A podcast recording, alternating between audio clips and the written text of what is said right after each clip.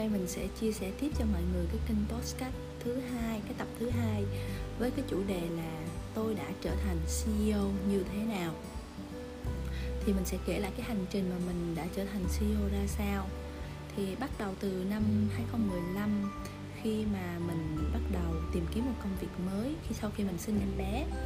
Thì uh, lúc đó mình tìm trên cái trang Việt Nam Work thì mình thấy có một cái bản tin tuyển dụng tuyển cái vị trí là leader telesales.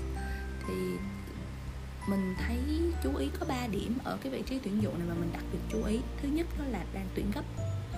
Thứ hai là mình thấy cái mô tả về công ty á, thì mình thấy nó không phải là một công ty quá lớn hoặc là một công ty quá nổi tiếng. Và thứ ba là thời điểm đó Việt Nam Work họ có một cái chức năng rất là hay là họ có thể cho mình xem có bao nhiêu ứng viên đã cùng ứng tuyển vào cái vị trí đó với mình thì mình xem thì mình thấy có bốn người ứng tuyển. Thì chính vì vậy mình thấy là à cái khả năng mà cái tỷ lệ mà mình có thể là được uh, trúng cái vị trí này nó khá là cao.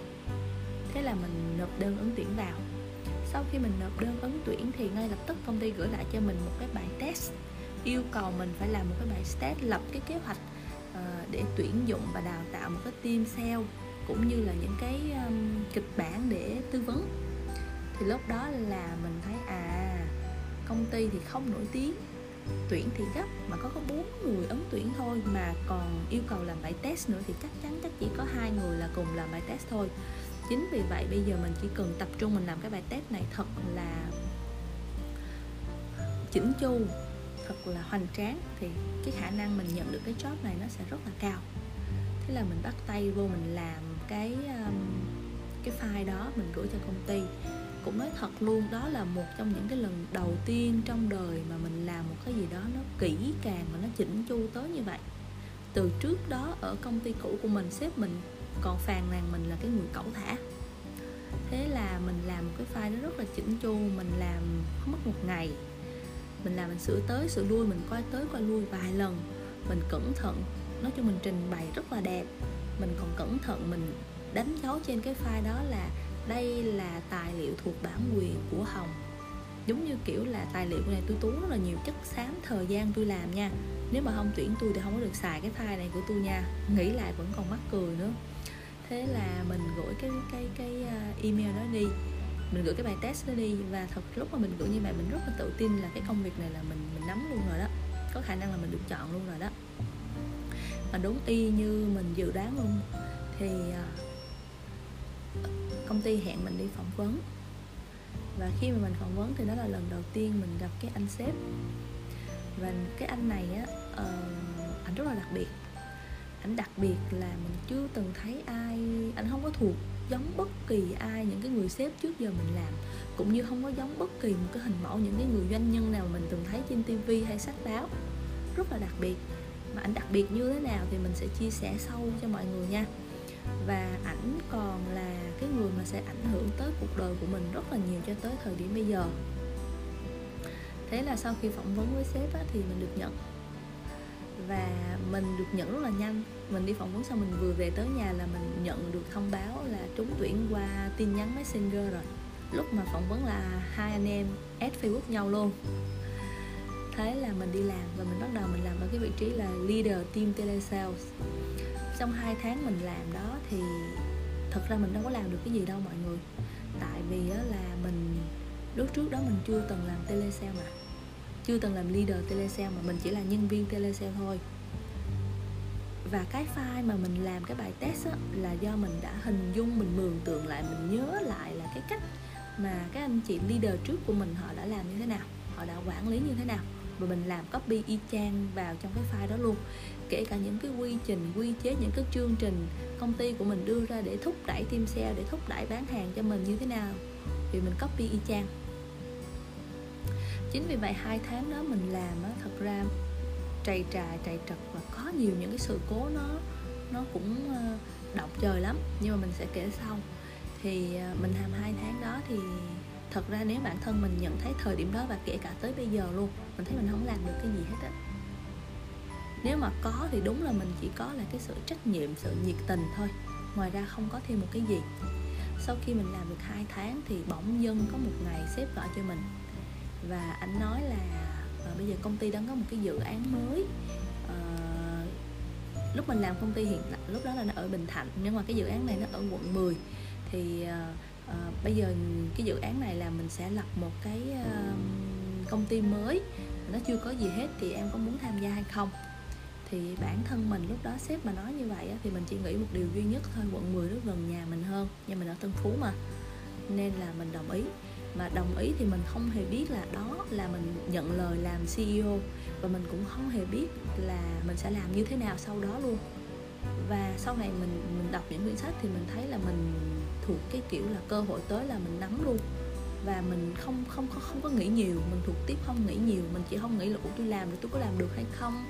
Hay là ờ, làm có được hay không? Lỡ không làm được thì sao? Giống như nhiều bạn trẻ bây giờ cũng giống như một số nhân viên của mình hiện tại khi mình trao cơ hội thì thay vì cái suy nghĩ đầu tiên là cứ làm đi đã. Thì mọi người lại nghĩ là trời ơi sợ em làm không được.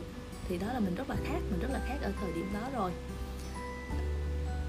Và khi mà mình uh, nhận cái job đó rồi á.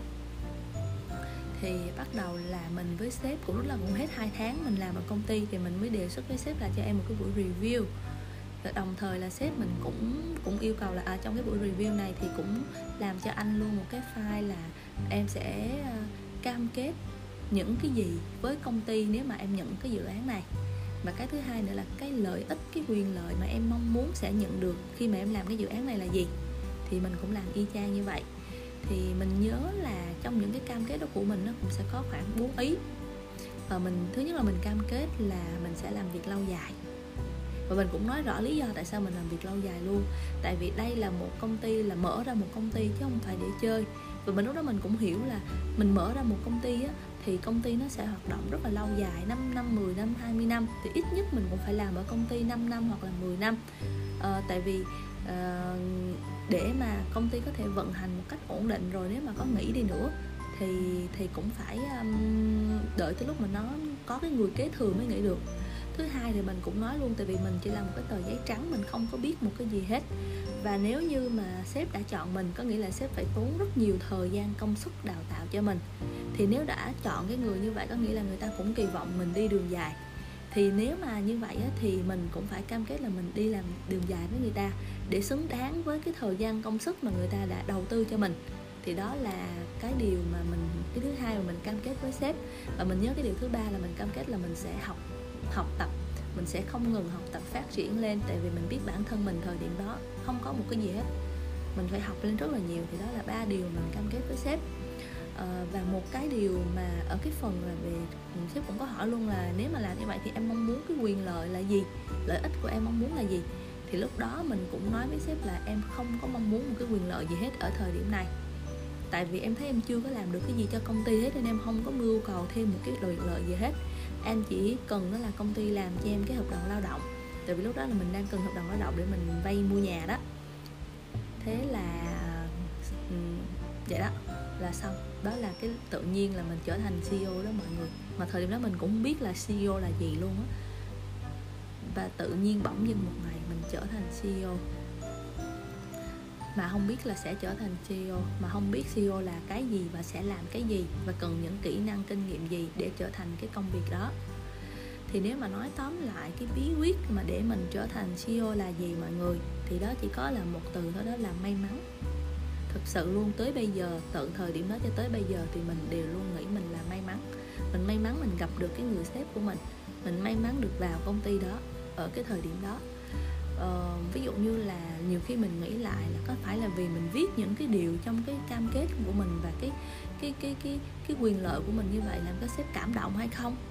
Ờ, nhưng mà thật sự nếu mà nói cái đó là nó thuộc à mình là một người quá đàng hoàng quá tốt đi cho nên là sếp thấy như vậy thì sếp muốn Ờ, làm việc lâu dài với mình, thì nếu mà có như vậy đi nữa thì nó cũng không có phải là từ bản thân mình nỗ lực hoặc cố gắng để mình có được những cái điều đó hoặc là mình nói được những cái điều đó. Mà nó giống như là cái gen mà ba mẹ mình để lại cho mình mình sinh ra tự nhiên cái nó có vậy. Tới lúc đó lúc đó tâm duy, tư duy của mình như thế nào, suy nghĩ của mình như thế nào thì mình nói là y chang vậy. Thì nếu mà nói à chắc là mình là người đàng hoàng, người trách nhiệm, người trung thành cho nên mình được được nhận cái cơ hội đó thì nếu có thì nó cũng không phải là từ mình cố gắng trau dồi tích lũy mà có, mà nó là cái gen, nó là có thể là cái văn hóa, cái môi trường mà từ nhỏ ba mẹ mình đã dạy cho mình. Thì đó, tóm lại thì nếu mà để trở thành CEO cái bí quyết của mình với bản thân mình, nó chỉ ở một cái từ đó là may mắn. Thì tới đây thì mọi người cũng đã hình thành hình dung được là mình trở thành CEO như thế nào ờ, và với cái cách mà mình trở thành CEO như vậy thì có thể mọi người cũng hình dung ra được là cái chặng đường phía sau của mình nó sẽ có nhiều những cái điều thú vị cũng như những cái điều đặc biệt cũng cũng như những cái cam go thử thách như thế nào đúng rồi không? Cho nên là tập tiếp theo á, mình sẽ chia sẻ thêm những cái đó để cho mọi người từ từ mọi người hiểu ha và thông qua những cái uh, uh, câu chuyện chia sẻ của mình sẽ có rất là nhiều những cái sai lầm luôn. Và từ những cái sai lầm đó của mình mình mình chỉ mong là uh, ai đó mà học được từ những cái sai lầm đó thì để mọi người có thể rút ngắn được cái hành trình trên con đường đang ở cái vị trí làm việc cũng như là trong cái con đường mọi người phát triển bản thân hoặc là con đường xây dựng uh, phát triển công ty công ty hiện tại của mình. Thì mình sẽ xin hẹn mọi người ở cái podcast sau nha. À, mình cảm ơn rất là nhiều chúc mọi người ngủ ngon.